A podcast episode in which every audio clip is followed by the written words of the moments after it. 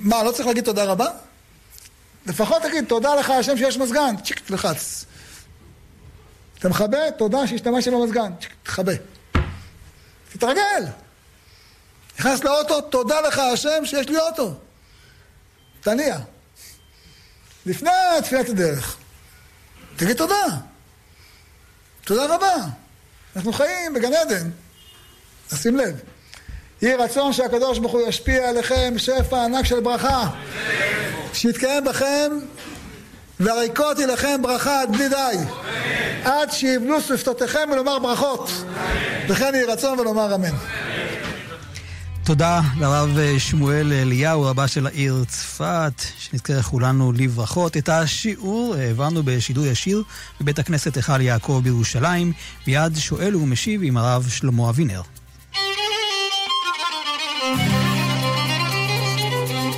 אתם מאזינים לכאן מורשת.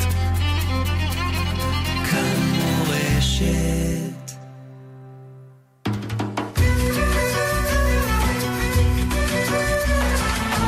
שואל ומשיב עם הרב שלמה אבינר, ראש ישיבת אתרת ירושלים.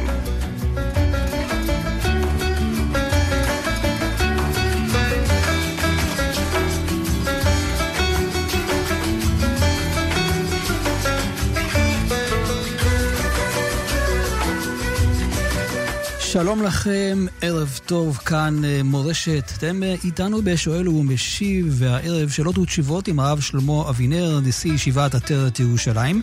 וכאן בצוות השידור המפיק אבי שמעיה, הטכנאית חן עוז, וליד המיקרופון הפעם איתכם ידידיה תנעמי. אנחנו מזכירים לכם שאפשר להתקשר אלינו לשאלות ותשובות בטלפונים אפס שבע שתיים שלוש שלוש שלוש שתיים תשע שתיים חמש או אפס שלוש שלוש שמונה אחת אחת תשע שתיים חמש. עכשיו אנחנו רוצים לומר שלום וערב טוב לרב אבינר. שלום הלומדים, שלום הלומדות, שלום הצוות. הרב, אני אפתח אה, עם שאלות שככה אספתי מאנשים, שאלות שקשורות ל... לימים הללו של בין הזמנים, חופש, עונת הטיולים, ואחת השאלות שהפנו אליי זה האם מותר לצאת ולטייל במקומות ששייכים לדתות אחרות. ואני אתן דוגמה שהביאו, למשל הגנים הבאים בחיפה, או יש את האתר של קסר אל יהוד שהנצרות רואה בו מקום מקודש, ויש חוקרים שממש מזהים את זה עם המקום שבני ישראל עברו את הירדן. זה שתי שאלות, שתי שאלות נפרדות לחלוטין. ארץ ישראל זה שלנו, ומה שעובדים עבודה זרה בארץ ישראל, זה לא אוסר את המקום הזה. כמו שכתוב בתורה, שצריך לבאר עבודה זרה מהערים הרמים והגבעות, כי הם אסורים, הם אסורים, עבודה זרה, אבל לא הערים והגבעות. הר והגבעה לא נאסרים. אפילו על הר הבית עבדו עבודה זרה, וכמובן הוא לא נאסר. אבל אם זה כנסייה, זה משהו אחר. זה מקום של עבודה זרה. אמנם היא בארץ ישראל, אבל בכל זאת אי אפשר להיכנס שם. עכשיו ה... בהי, בהי. זה לא עבודה זרה. מה, הדת שלהם לא עבודה זרה, הרב? הדת שלהם היא לא עבודה זרה. הדת שלהם היא מין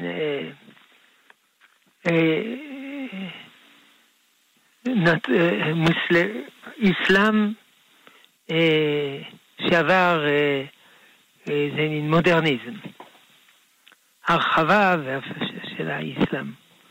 אבל הם לא מוסלמים. האסלאם, אומנם הוא לא עבודה זרה, אבל בכל זאת יש בו בעיה, בגלל שהאסלאם הוא כפירה, וטוען שהתורה התבטלה. אבל הדבר הזה, זה לא אסלאם. לכן אפשר לטייל שם בגנים, ואפשר לטייל שם ב...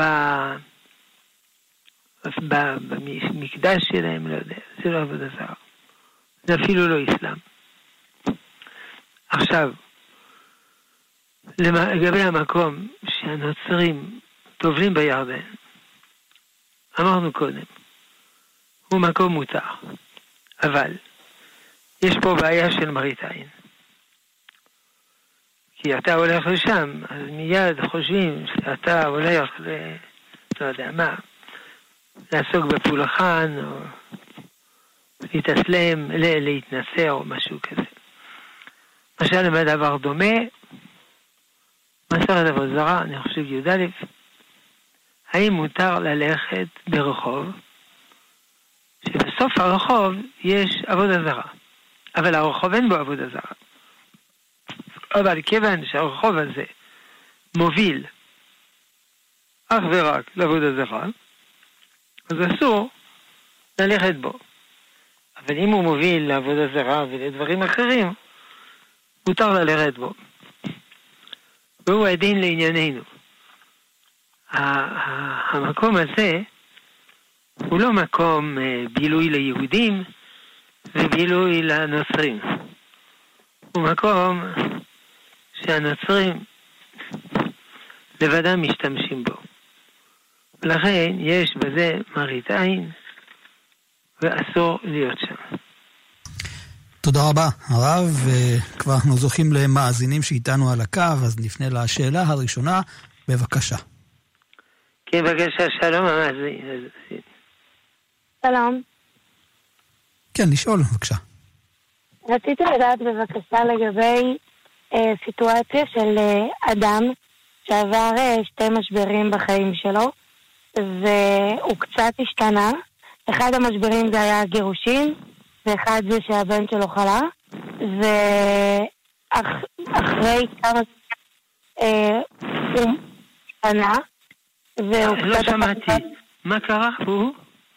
הפך להיות... אה, הוא היה בן אדם מאוד חכם, ועם הזמן, עם התקריות שקראו לו, הוא קצת איבד את זה, בוא נגיד ככה. הוא איבד מה? לא שמעתי. הוא קצת הפך להיות אלים. אה, הוא היה אלים, כן. וקצת יש כל מיני סיטואציות לא נעימות שהוא נכח בהן, זאת אומרת שהוא יצר. וכרגע הוא רוצה להתחתן. השאלה היא, האם, וזה תוך זמן ממש קצר שהבן אדם בא להתחתן, האם יש עניין להזהיר את האישה שהוא עומד להתחתן איתה? סיכום השאלה. האם אישה שעומדת להתחתן עם אדם אלים, יש להזהיר אותה? כן. כל השאלות... למה זה ככה? איך זה ככה? זה נושא חשוב, אבל זה לא נוגע לנושא. בוודאי שחייבים להזהיר אותה, כמו שכתוב, לא תעמוד על דם רעך. כלומר, אם אדם בא להרוג את השני, אני לא יכול לשבת ממול ולא לעשות כלום, אני חייב להציל אותו. או כי הוא תובע, או באות עליו, חיות רעות או ליסטים. והוא הדין, אומר הרמב"ם, אם מישהו רוצה לגנוב לו ממנו כסף, ואני יודע את זה, אני צריך לרוץ ולהציל אותו או להזהיר אותו. אז פה האדם הזה לא יהרוג אותה בעזרת השם, גם לא יגנוב ממנה כסף, אבל הוא יגנוב ממנה את החיים המאושרים. ולכן אין ברירה, מצווה להזהיר אותה. בספר רב ישראל הלכות לשון הרע, הוא מביא שתי דוגמאות, אחת זה שותפות, אל תעשה שותפות איתו, הוא גנב, ונישואין. אל תתחתן איתה, אל תתחתן איתו, הוא אדם אה, מאוד שלילי. השם ירחם. תודה רב, ותודה גם לשואלת, ונעבור למאזין או מאזינה הבאה. רק שוב נזכיר את מספרי הטלפון כאן באולפן, אפס שבע שתיים שלוש שלוש שלוש שתיים תשע שתיים חמש, או אפס שלוש שלוש שמונה אחת אחת תשע שתיים חמש. שלום למאזין או מאזינה הבאה. כן, כן, שלום המאזין. שלום. הלו? כן, שומעים. אה, שומעים אותי? אוקיי, תודה. סליחה, אני רציתי לשאול את הרב שאלה, משסך לי אדם מקרה שקרה לו. הוא בנה, קיבל היתר בנייה, על הבנייה שיש לו כבר הנוכחית, והוא חרג במקצת בהיתר הבנייה. זאת אומרת, כל החריגה היה בתחום שלו, בתחום האישי הפרטי שלו, אבל הוא חרג לפי החוק, צריך שתי מטר מקיר החומה, הוא חרג מטר. האם אה, אפשר להגיד, להתלונן על העירייה או על המועצה, על החריגה הזאת? מה זה להתלונן? כאילו אבל... להגיד שהוא חרג, הוא עשה עבירה חוקית, עבירה אה, מינית שלא היה עושה לעשות. רגע, אתה חוזר על אותם הדברים. אני שואל, מה זה להתלונן? המתלונן ניזוק או לא ניזוק? לא, לא ניזוק, לא ניזוק. כלומר, השאלה היא כזאת. אדם שעובר על החוק, האם לדווח? זאת השאלה. כן, חוק מנהלי, כאילו, כן. אדם שעובר, אני לא יודע מה זה חוק מנהלי, לא מנהלי. אדם שעובר על החוק, האם לדווח? זאת השאלה. נכון? לא פחות, כן. גם השאלה הקודמת, סיפור שלם ומתמצתים בארבע מילים. זה מתחלק לשתיים. על פי החוק לא חייבים לדווח, אלא אם כן הוא מהווה סיכון. כלומר, אדם שנוסע עם הרכב והוא אין לו רישיון, או שנוסע בצורה מסוכנת, חייבים לדווח לרשויות. כל דבר פלילי חייבים לדווח. דבר לא פלילי לא חייבים לדווח. אולי זה אזרחות טובה, אבל לא חייבים לדווח.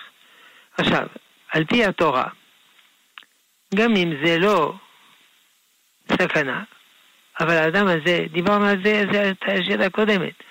לא תמול אדם ריחה, זה לא רק חיים, זה דמים. כלומר, אם הוא גונב בכך את הרשויות, כי הוא בונה, הוא קיבל אישור על כך ועל כך, לא קיבל אישור, אז הוא גונב את הרשויות. מן הדין חייבים לדווח לרשויות כדי שלא יפסידו את כספם. ואין בזה איסור לשון הרע. אבל יש לשקול היטב כל ההיתרים של לשון הרע. בסוף הספר חפץ חיים, שמירת הלשון, הוא מונה, לא זוכר, שישה תנאים כדי שמותר לדבר לשון הרע. א', שדיברו עם האדם הזה קודם. ב', שאין דרך חלופית למנוע את זה. ג', שהוא לא יענש על ידי הרשויות יותר ממה שהיה נענש על פי דין תורה. ד', שאני לא מדבר מתוך שנאה, כי אני שונא אותו, אז מצאתי הזדמנות לנקן בו בכל אוכל. ועוד תנאים. זה נקרא לשון הרע לתועלת, אבל יש לזה תנאים שצריך אה, ל, ל, לשקול היטב. טוב, השם ירחם. תודה לך המאזין, תודה גם לרב. ניקח אה, שאלה מתוך אה, ה... מסרונים ששולחים לנו. שאלה רגישה, כבוד הרב, קשה לי לראות רוע ואנשים רעים שמזיקים לחלשים. זאת אומרת, קשה לראות רוע, אנשים רעים שמזיקים לחלשים, וזה עושה למי ששאל דיכאון. שאלה, איך מתמודדים עם זה? אדם בדיכאון כי הוא רואה רשע. כן. שישאר בדיכאון. מזל שהוא בדיכאון. אם הוא לא היה בדיכאון, או יבואי, שלא אכפת לו. עדיין שהוא בדיכאון. אשרף שהוא בדיכאון. אסור להשתחרר מן הדיכאון. כשרואים רוע בעולם, צריך לכאוב ולהיות בדיכאון. ברוך השם, לא הכל רע בעולם, אומר רמב"ם מורה נבוכים ג' י' ב'. הרוב הוא טוב. יוצא שאנחנו... לא יודע כמה נגיד, תשעים אחוז שמחים, ועשרה אחוז בדיכאון. עצובים. למשל חז"ל אומרים, בגמרא חגיגה דפה, על הקדוש ברוך הוא, אם לא תשמעוה, במסתרים תבכה נפשי. אם אתם בני אדם לא יודעים, אז אני מודיע לכם, אומר שריבונו של מודיע, שהוא בוכה במסתרים. אומרת הגמרא, הוא בוכה, עוז וחדה במקומו, תירוץ, בתי גבי, בתי בראי, בתים פנימיים, בתים חיצוניים. כלפי חוץ, הוא שמח מאוד, ברוך השם, יש אנשים טובים בעולם, יש לימוד תורה, יש מצוות, יש מידות טובות, ברוך השם. אבל גם עדיין יש צער לשכינה, אבילות לשכינה, השכינה לא שורה, אז יש לו צער. אז אותו דבר אדם, יש לו רגשות מעורבים על הרוע, הוא בדיכאון, עד הטוב, הוא שמח. אם הוא לא יהיה בדיכאון על הרוע, הסימן שהוא בעצמו אדם רע, הוא אדם לא רגיש. כמובן, אם הכוונה להתמודד, שזו מילה מאוד מורפלת, מה לעשות? הוא צריך לפעול כדי להגן על החלשים בכל האמצעים שבידו. אז האדם רואה שהאדם חלש, מישהו חלש סובל, זה גורם לו דיכאון, אז הוא ילך לפסיכולוג כדי לסלק את הדיכאון, אז הוא אגואיסט. אלא הוא צריך לפעול כמה שהוא יכול להציל את האדם הזה. זה מזכיר את הסיפור על האדונית, שמשבדת את המשרתת שלה בצורה אכזרית, המשרתת היא כזאת מסכנה, חיוורת, אור על עצמות, אומרת לה, אדונית, איי, איי, אני רואה אותך, זה, זה גורם לי עצב, הפנים שלך, החיוורות. הנה, קחי ערכת איפור שלי, ותמרחי על הפנים. זה אכזריות, הדבר הזה. אז אם אני רואה רוע, וכל מה שמעניין אותי, זה לסלג מעצמי את הדיכאון, אז אני אגואיסט, אלא כמובן אפשר לומר, מה אני יכול לעשות? יש כל כך הרבה רוע בעולם, אני, אני יכול לתקן את כל הרוע שיש בעולם, ודאי שלא, אבל הדברי הרוע בעולם מתקן, על ידי פעולה משותפת של כל המין האנושי, כמו שחייל אחד לא יכול לנצח בקרב, אלא כל החיילים יחד, אני עושה מה שאני יכול. יש אנשים מסכנים, אני נותן להם כסף, למשל מדינת ישראל, יש אנשים רעבים, אני נותן להם כסף, נותן להם אוכל, אני מעודד אותם, מחזק אותם, וכולו, אני מדבר על זה, שזה לא בסדר, שלא דואגים, סובלים, וכן הלאה. אני מדבר עם חברים, משכנע חברים, אני עושה מה שאני יכול, כדי לתקן את המעוות. טוב. תשובה מעניינת. תודה לך הרב. ועכשיו נעבור למאזין שאיתנו בטלפון. שלום. כן, שלום מאזין. שאלה טוב, כבוד הרב. רציתי לשאול, הסבא שלי נפטר, והבנים שלו הם מה שנקרא חילונים, ואני לא מאמין שהם יגידו עליו קדיש. רציתי לדעת אם אני יכול להגיד עליו קדיש. סיכום השאלה, האם נכד יכול לומר קדיש על סבא? כן. זה השאלה. בתנאי שהוריו מסכימים. אבל קדיש דרבנן לא צריך אה, לבקש רשות מן ההורים, כי זה קדיש לאו דווקא של יתום, אלא אחרי הלימוד.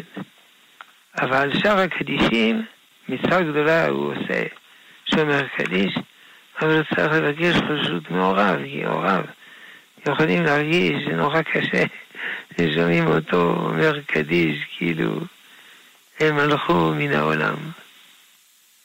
טוב, שנעסוק רק בדברים שמחים. תודה. ויש כאן עוד שאלה נוספת דרך המסרונים, האם יש עדיפות לגור במקום מסוים בארץ ישראל חוץ מירושלים. הוא שואל מצד רמת חיוב המצוות השונה, הרי במקומות בארץ, בכל מקום אולי יש קדושה אחרת. כתוב הכל מעלים מחוץ לארץ ארץ ישראל, זה מובן מאליו, כתובות קופי"א בערך, הכל מעלים ארץ ישראל ירושלים. כלומר ירושלים, בלי צל של ספק, זה מקום יותר קדוש.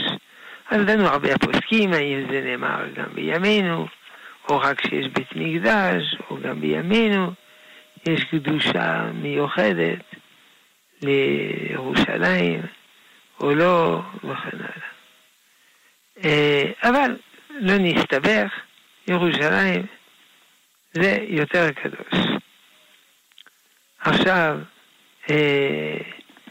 אבל בתוך ארץ ישראל, לא מצאנו הבדל, אבל בי שבמשנה כתוב שבארץ ישראל עצמה יש מדרגות, עבר הירדן, גליל, יהודה, ירושלים, אבל לא מצאנו שיש עדיפות לגור ביהודה על פני הגליל וגליל על פני עבר הירדן, לא מצאנו. וברור שצריך לגור בכל מלוא רוחב הארץ. כדברי הרמב"ם והוספותיו בספר מצוות הרמב"ם מצוות עשה ד' שלא נניח ממנה לשממה. אסור שיהיה מקום שומם.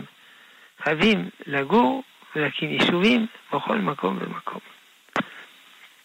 ולכן אין עדיפות. מלבד ירושלים, אבל כאמור לא עולה על הדעת ש...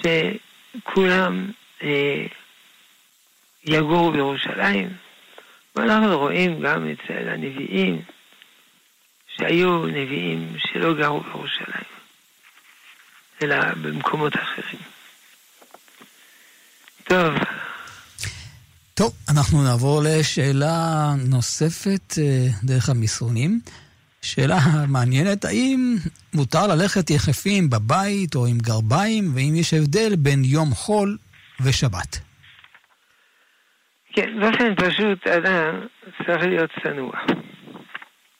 בין שיש אנשים, בין שאין אנשים, גם אם הוא לבד בבית, בחדרו, אף אחד לא רואה אותו, ויש חושך. כי הקדוש ברוך הוא מלא כל הארץ כבודו. ובוודאי אדם לא ילך יחף לפני מלך, אבל וחום לפני מלך מלכי המלכים הקדוש ברוך הוא. המשנה ברורה אפילו אומר שצריך ללבוש את הגרביים תחת השמיכה. קצת מסובך טכנית, גם יש שמקילים בזה. פשוט יגרות משה, אבל זה לתת דוגמה כמה אדם צריך להיות צנוע. וכמובן בימינו גם יש הולכים בלי גרביים בפני מלך, אבל בי שאמרו לי שבכנסת אסור להיכנס עם סנדלים בלי גרביים, ככה שמעתי. אז איך אתה רוצה להיות מול הקדוש ברוך הוא בלי גרביים? ולכן לא צריך ללכת יחף. כמובן אנחנו לא מדברים על מדינות שחייבים להיות יחפים בבית הכנסת, כמו בית המקדש, זה שאלה אחרת. זהו, גם הכהנים הרי, מורדים נעליים. כן, הכהנים, כהנים נעליים, אבל זה לא אומר בלי גרביים. לא, עם גרביים, ודאי. אבל יש מדינות שמתפללים דווקא בלי נעליים. כי ככה עומדים במדינות האלה בפני מלך. כשהייתי בבית הכנסת הגדול בטהרן, ראיתי אנשים הולכים בלי נעליים. חלק עם, חלק בלי. אז נשארתי עם. אחד בא ואמר לי, אתה לא בסדר. צריך להוריד נעליים. אמרתי, טוב, טוב. אבל זה היה בשבת והיה לו עת בכיס. זאת אומרת, עץ בכיס יש לו, אבל הוריד נעליים אין לו, אבל לא משנה. אם הייתי רואה שכולם בלי נעליים, גם אני הייתי מוריד נעליים, אבל בארץ ישראל זה לא ככה. ולכן לא ללכת יחף, לא בשבת, לא ביום טוב, בוודאי לא בזמן התפילה. אתה צודק, הכהנים יחפים בית המקדש, אבל פה זה עוד לא בית המקדש. ייבנה בית המקדש, זה בטוח, לא לדאוג, אבל זה לא למחר. טוב, נזכיר לציבור שאיתנו הרב שלמה אבינר, אבינר הנשיא הישיבה אתרת ירושלים, תפקיד חדש של הרב, ואתם מוזמנים להתקשר לנו ל-אפס שבע שתיים שלוש שלוש שלוש שתיים תשע שתיים חמש או אפס שלוש שלוש שמונה אחת אחת תשע שתיים חמש, כמו שהמאזין שעכשיו אליו נפנה יתקשר אלינו. כן. שלום למאזין. שלום למאזין, כן. שלום הרב. אישה, כלומר זוג, הם מעוניינים שהאישה תלך לעבוד והאיש ילך ללמוד. רגע, בני זוג מעוניינים שהאישה תלך לעבוד וללמוד. לא, לעבוד. והאיש... שהאישה תלך ללמוד בלי לעבוד. לא, שהאישה תלך לעבוד והאיש ילך ללמוד תורה. האיש רוצה ללמוד תורה, והם מחליטים שהאיש לומד תורה והאישה עובדת. כן, השאלה זה האם זה ערך, או האם זה לא ערך אבל מותר, או שלכתחילה זה לא דרך העולם. האם זה בסדר שהאישה עובדת והבעל לומד תורה? זה השאלה. כן. אם שני מסכימים מכל הלב, זה בסדר. על פי רוב זה לא מציאותי, כי צריך משכורת וחצי, אבל יכול להיות אישה מאוד מוכשרת שהיא מרוויחה הרבה כסף, וגם אישה לא יכולה לעבוד במשרה מלאה כי היא צריכה לטפל בילדים. אז השאלה היא, האם היא צריכה לעבוד במשרה מלאה, לטפל בילדים, או לא? התשובה היא לא. היא תעבוד בחצי משרה, או שלוש רבעי, לא דרך מודדים, אף על פי שזה על החשבון לימוד תורה של הבעל. כי הבעל כותב בכתובה שהוא מתחייב לפרנס את אשתו. דומה לזה אנחנו מוצאים בגמרא ימות סמך ג' שאדם אסור להיעדר מן הבית, הוא צריך להיות עם אשתו. והתלמידים היו יוצאים מן הבית שנה, שנתיים. רבי עקיבא ידוע עשרים וארבע שנים. אומרים התוספות, איך הלכו כל כך הרבה זמן? אומרים התוספות, אשתו מסכימה. ולא רק היא מסכימה, היא דוחפת אותו. אותו דבר בנידון שלנו. אם האישה מסכימה בלב כבד, זה לא הולך. אבל לפעמים היא דוחפת אותו. היא אומרת, תלמד, אני אעבוד, אני שמחה במצב הזה.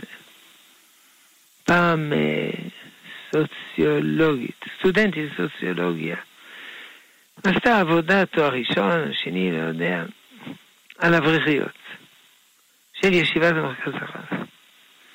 שאלה אותם הרבה הרבה שאלות. פעם סיכמתי את העבודה הזאת, האם את שמחה? חלק ענו, אני מסכימה שילמד תורה, אבל אני מודה, החיים שלנו קשים, בקושי יש מש כסף בבית, וגם הוא נהדר מן הבית, קשה לי. אני מסכימה, מסכימה מכל הלב, לא שקשה לי. וחלק ענו, לא נכון, אני לא קשה לי, אני מאושרת, אני כל כך שמחה שהוא לומד תורה וכן הלאה, מאוד מאוד. זאת אומרת, הם התפלגו. אז צריך לשים לב, האם אשתו מסכימה בלב שלם, או מסכימה בלב שלם, אבל מתוך מסירות נפש, אבל היא, היא רוצה. אם הבעל ישאל, מה את רוצה? אני אעשה מה שאת רוצה. אם לא, אני רוצה שתלמד, אבל זה קשה לי, לפעמים בחיים קשה. או שאומרת, לא, אני לא רוצה.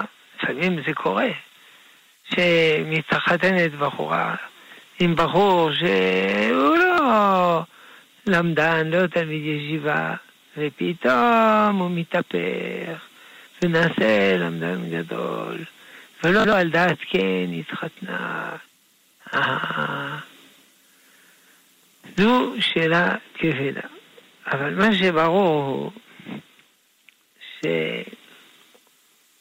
שאדם לא צריך להכניס את עצמו למצב שהוא זקוק לנדבות. זה רבין אברהם בן הרמב"ם בשער הביטחון אומר את זה בפירוש, כשאדם אומר יש לי ביטחון, השם יעזור לי, השם יעזור לי. אומר, תראה, אם אתה מדבר ככה, אתה חצוף. אתה חושב שאתה במדרגה של אליהו הנביא או אלישע הנביא, ותדע לך שגם תנאים עבדו. קרנה ידו למים, ורבי עקיבא והילל היה חוטב עצים, ו... כבר לא זוכר, אבא חלקי היה חורש, ורבי יהושע היה פחמי. אתה רואה שעבדו.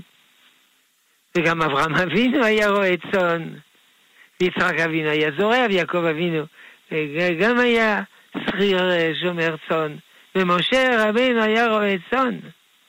אתה רואה שכל האנשים האלה הם עבדו, ולא אמרו הקדוש ברוך הוא חייב לעשות לי נס. הקיצור, זה החשבון בין בני הזוג. לפעמים עושים חשבון זמני, כמה שנים האישה עובדת, הוא מפרנסת את בעלה, והוא הולך לעבוד, הוא מפרנס אותה. סיכום, אם השאלה היא האם זה נורמלי, זה נורמלי. אבל אם השאלה היא האם זה נורמלי בכל זוג, זה החלטה משותפת וכנה של בני הזוג. מה נעשה? כדי להיות תלמיד חכם, צריך ללמוד הרבה הרבה הרבה הרבה שנים יומם ולילה. זה לא כזה מהר, כמו ביעי שלוש שנים, אמר עלי שנים.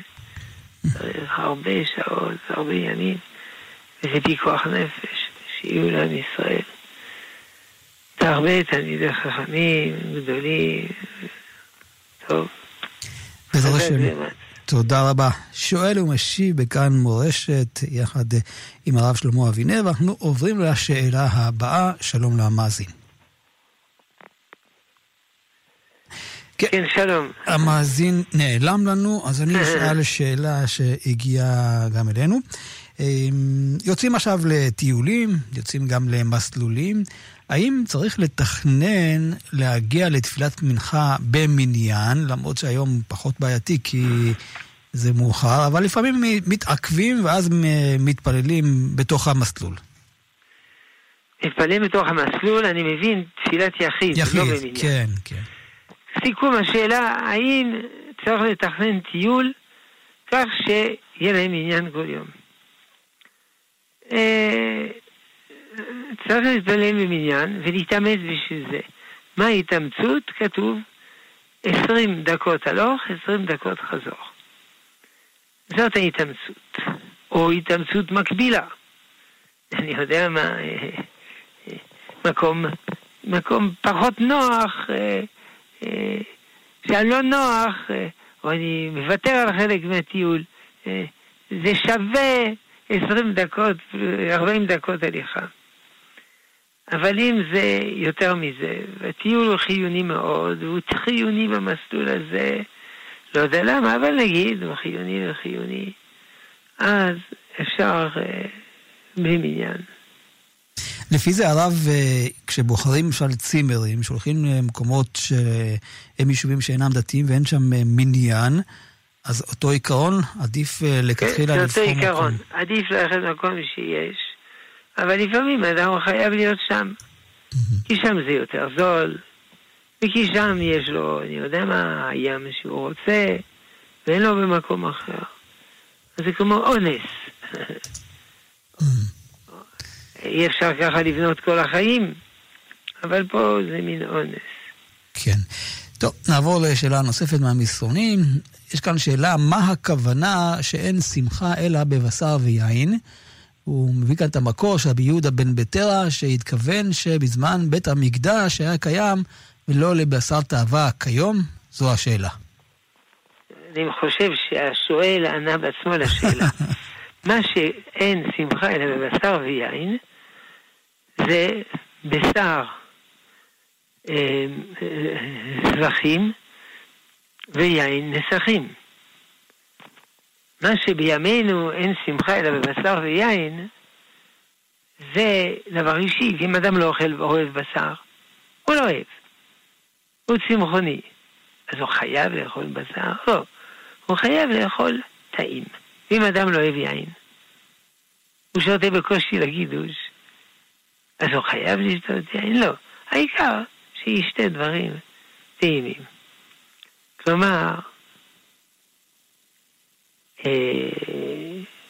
בימינו זה לא בגלל קדושת הזבחים והנסחים, אלא בגלל שזה טעים. וזה חשבון אישי. העיקר לאכול טעים. אין שמחה, כמובן זה שמחת הגוף. זה לא שמחת הנשמה. הנשמה לא אכפת לה בכלל מה אתה אוכל. בשביל שמחת הנשמה יש דברים אחרים. יש תפילה, יש לימוד תורה, יש אהבת חברים. זה מה שמשמח את הנשמה. אבל שמח את הגוף, הגוף אוהב בשר ויין. שיהיה בריא. כן. טוב, הרב, נזכיר שוב את מספר הטלפון אפס שבע שתיים שלוש שלוש שלוש שתיים תשע שתיים חמש או אפס שלוש שלוש שמונה אחת אחת תשע שתיים חמש, וביקשו גם נזכיר את המסונים, ואנחנו אבל מעדיפים שאנשים יעלו לשידור, אבל בכל זאת הנה אפס חמש חמש תשע שש שש שלוש תשע תשע אחת. ועוד שאלה שביקשו לשאול, זה בימי הקיץ יש נוהגים להקדים את השבת, והבעל והילדים מתפללים במניין מוקדם, האם גם האישה צריכה לקבל את השבת בזמן שהגברים מקבלים את השבת? כן, זה שאלה ידועה. שמתפללים מוקדם, האם זה מחייב את האישה? לא. אם כל העיר מקדימה, זה משהו אחר, אז זה מחייב אותה. אבל אם זה לא כל העיר, זה כן, זה לא, זה מחייב אותה, יכול לה להמשיך, הכנות, לשבת, לבשל, לסדר, להתקלח, להתרחץ, וזה, כל מיני דברים, זה לא מחייב. כן, אז, טוב, הדברים ברורים, ויש כאן שאלה שקיבלנו במסרון, אך לדעתי לא מספיק ברורה, אני מקווה שאני מבין מה התכוונו, האם בכל זאת יש עדיפות לקדושה שנייה, פני קדושה ראשונה, שהוא מתכוון לעניין של קדושה של הארץ? כן, האם עדיף לגור במקום? כן. שזה קדושה שנייה ולא קדושה ראשונה. כי קדושה ראשונה, זאת אומרת, כיבוש יהושע, קידשה ולא קידשה לעתיד לבוא. אחרי החורבן, נבוכת נצר וכולו, קדושת הארץ למצוותיה. אבל קדושה שנייה, בזמן עזרה, לא בטלה. זאת אומרת, זה מחלוקת. יש שאומרים קדושה ראשונה ושנייה בטלה, יש שאומרים ראשונה ושנייה לא בטלה, כי יש סוגיות בגמרא ככה, ככה, הרמב"ם מפלס דרך, יכול להיות בבחירה, לא זוכר פרק ו', שזה תלוי מה. קדושה ראשונה בטלה, קדושה שנייה לא בטלה. לפי זה יש מעלה לגור במקומות שיש קדושה שנייה. למשל, לא יודע מה,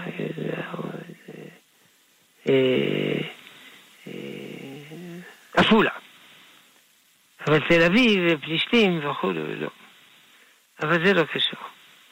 יש להבדיל, כתוב בספר כפתוח ופרח של רבי שטוחי הפרחי, בין קדושת ארץ ישראל ומצוותיה וקדושת ארץ ישראל העצמית. מבריאת העולם, מלפני בריאת העולם, שהיא לנצח נצחים, והיא מתייחסת למצווה לגור בארץ. מבחינת המצווה לגור בארץ, אין הבדל אם זה קדושה ראשונה או קדושה שנייה.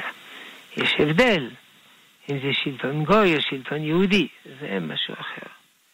זאת אומרת, אף על פי שלא יודע, מעבר הירדן זה שלנו, לבנון זה שלנו, חלק מצרים זה שלנו, חסר לנו, לא יודע, תשעים אחוז, אבל זה תחת שלטון גויים. אז בוודאי זה מוריד את המצווה. אבל בארץ ישראל עצמה, אנחנו לא רואים הבדל. יש אנשים רבים שואלים האם מותר לגור באילת. כן, מותר לגור באילת, אבל שזה ברור שזה לא כיבוש עולה בבל. זה שנייה. אבל יש דעה שכן. בית זה ודאי אה, זה כיבוש צהל. כיבוש צהל. כך כותב הרב אהרון סולובייצ'יק, כיבוש צהל. ויש גם אלות שמוזכר ב... ב... ב... ב... בתנ"ך, ויש אומרים שזה אילת. בקיצור, אפשר לגור באילת בשקט גמור. טוב, יש לנו מאזינים על הקו הרב, אז בואו נפנה אליהם. שלום. שלום הרב, קודם כל, רציתי לומר תודה רבה על שהרב עונה ולשאלות בתוכנית. השאלה שלי זה ככה, ראיתי במשנה ברורה שצריך שאורך של טלית קטן יהיה סך הכל אמה וחצי, שזה מכסה ראשו ורובו של קטן, שזה בעצם אומר שלושת רבעי אמה מכל צד, וזכור לי שעשיתי חישוב ויצא לי ארבעים וחמישה סנטימטר מכל כיוון. עכשיו השאלה שלי זה בציציות שאני לובש יש חריץ מתחת לצוואר, כלומר יש איפשהו בחלק הקדמי של הציצית יש יש חריץ בציצית שהוא יורד למטה. עכשיו השאלה אם בחלק הקדמי של הציצית יש פחות מ-ארבעים וחמישה סנטימטר אבל בצירוף של החלק האחורי שסך הכל יוצא ל-תשעים סנטימטר, השאלה אם זה בסדר לובש את הציצית. מרוב מילים אני לא בטוח שהבנתי. אתה אומר שהטלית הקטן הוא לא רצף של בד, אלא באמצע יש מין חור בצורת T. אז אתה שואל אם זה, או אפילו חור ממש, האם החור מצטרף או לא? זו השאלה. ואפילו אם הוא לא מצטרף, האם אפשר לצרף את החלק האחורי של הציצית? בצירוף החלק הקדמי... זה הולך ככה. קודם כל, יש שיטה שלושת רבעי אמה, שלושת רבעי קדימה, שלושת רבעי אחורה, אבל אנחנו פוסקים אמה על אמה. אמה זה חמישים סנטימטר לפי הרב נאה, שישים סנטימטר לפי החזון איש. מה שחישבת על שלושת רבעי זה פשיעת החזון איש, שלושת רבעי של שישים ארבעים וחמש. אבל הרוב המשרד הרב נאה, שזה ארבעים ושמונה. טוב שיהיה חמישים, כי זה מתכווץ, לא חולו. כן, זה חמישים על חמישים, קדימה, חמישים על חמישים אחורה, וכולו. עכשיו, האחור הוא לא, הוא לא מפסיק בין החלקים, כי החלקים הם מחוברים, על ידי כתפיות, כתפות. עכשיו, האם האחור עצמו הוא חלק מהשיעור, זה בתנאי שהאחור הוא יותר קטן מהרוחב של שתי הכתפיות. כלומר, אם שתי הכתפיות הם, אני יודע מה, חמש עשרה פלוס חמש עשרה, אז זה שלושים, ואחור הוא עשרים, אה, זה בסדר גמור. עכשיו, הרבה תליתות, תליתות קטנים, אה, זה לא חור, אלא זה בצורת T. עכשיו, זה ממש סגור, אלא כשדוחפים את הראש, זה נפתח. פה אין בכלל שאלה. כל בנים, כדי לצרף את החור, צריך שהכתפיים, שניהם ביחד, יהיו יותר מאחור. כל זה כתוב במשנה ברורה, אגב, זה לא אני ממציא.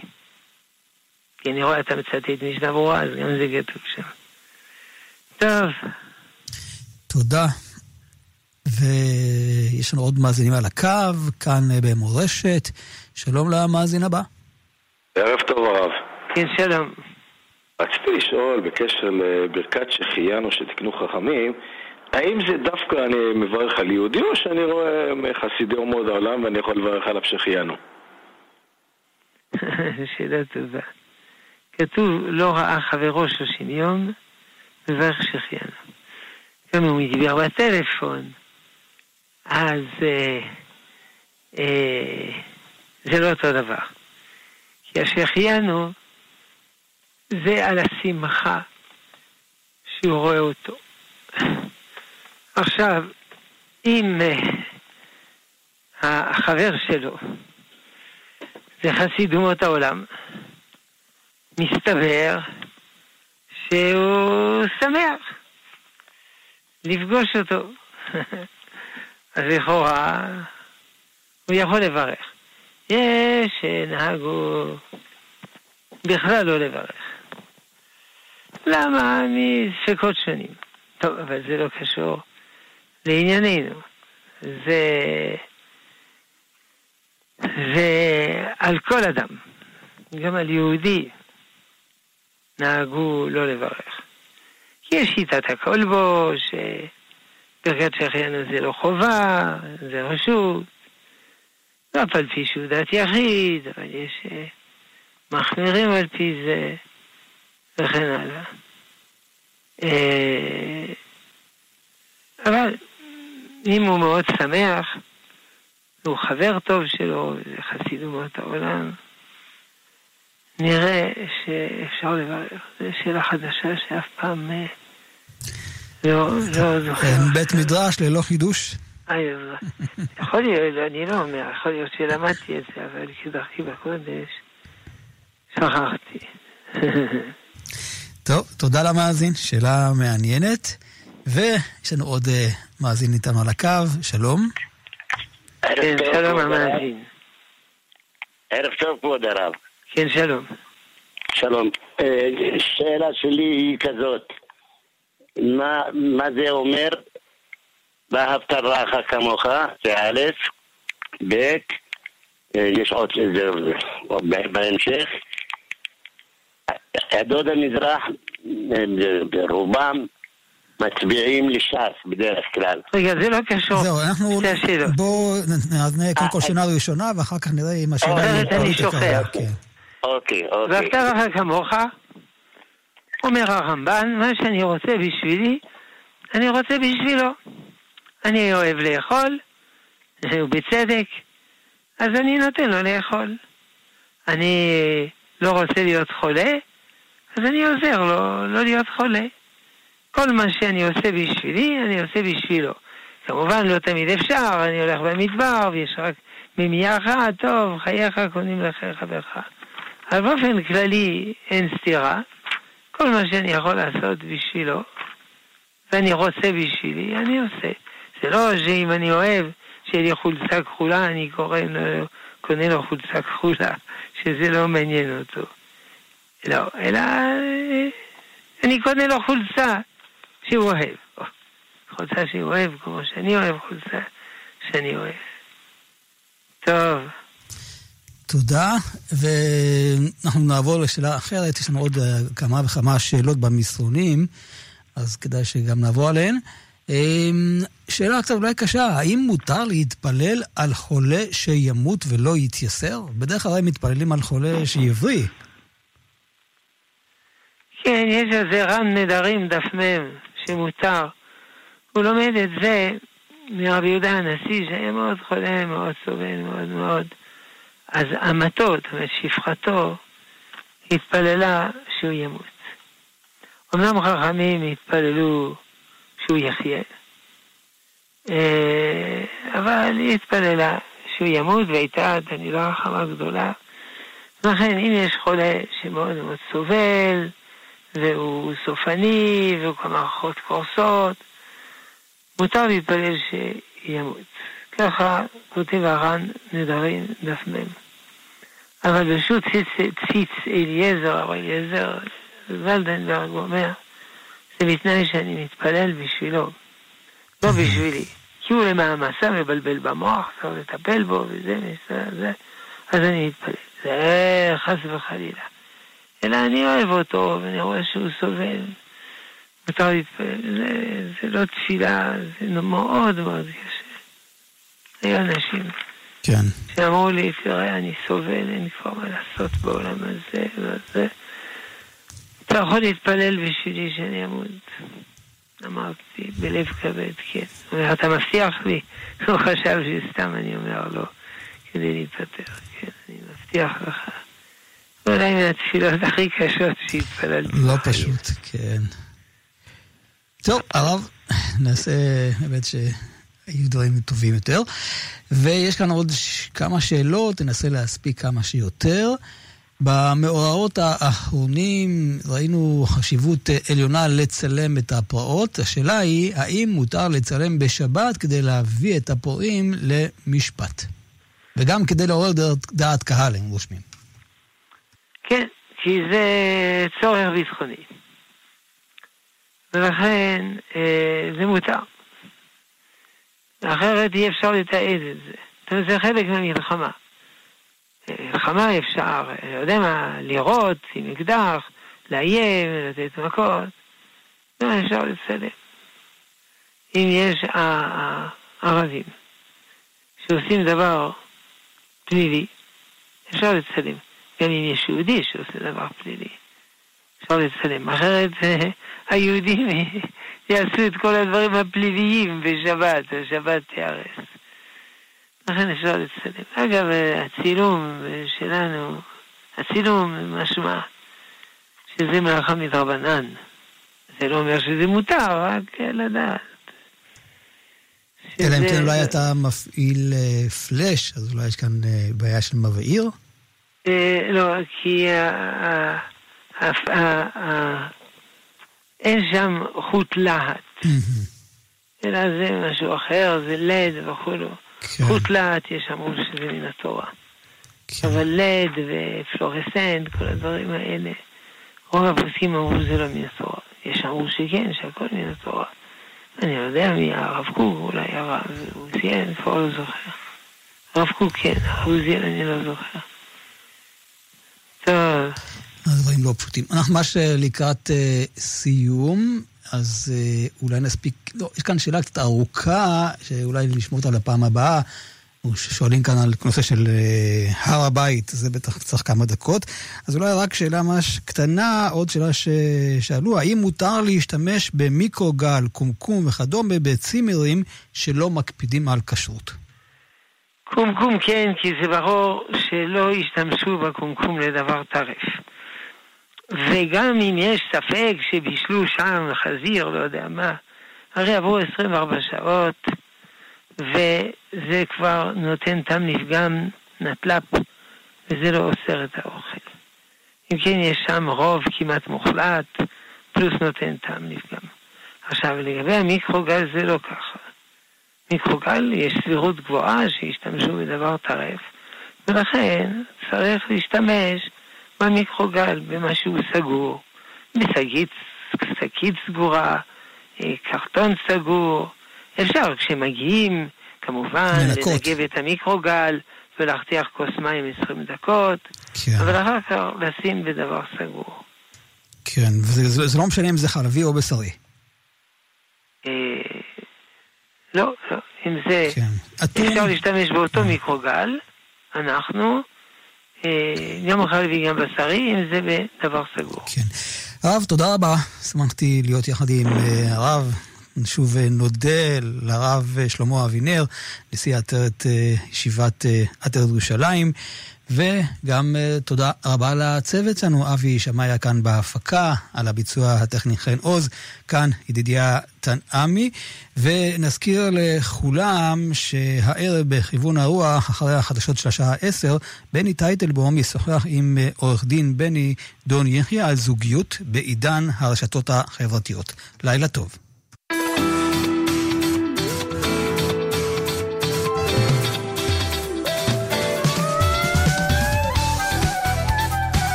שם לכל ורחמיו על כל מעשיו, טוב השם השם לכל ורחמיו על כל מעשיו, טוב השם השם לכל ורחמיו על כל מעשיו, טוב השם השם לכל ורחמיו על כל מעשיו.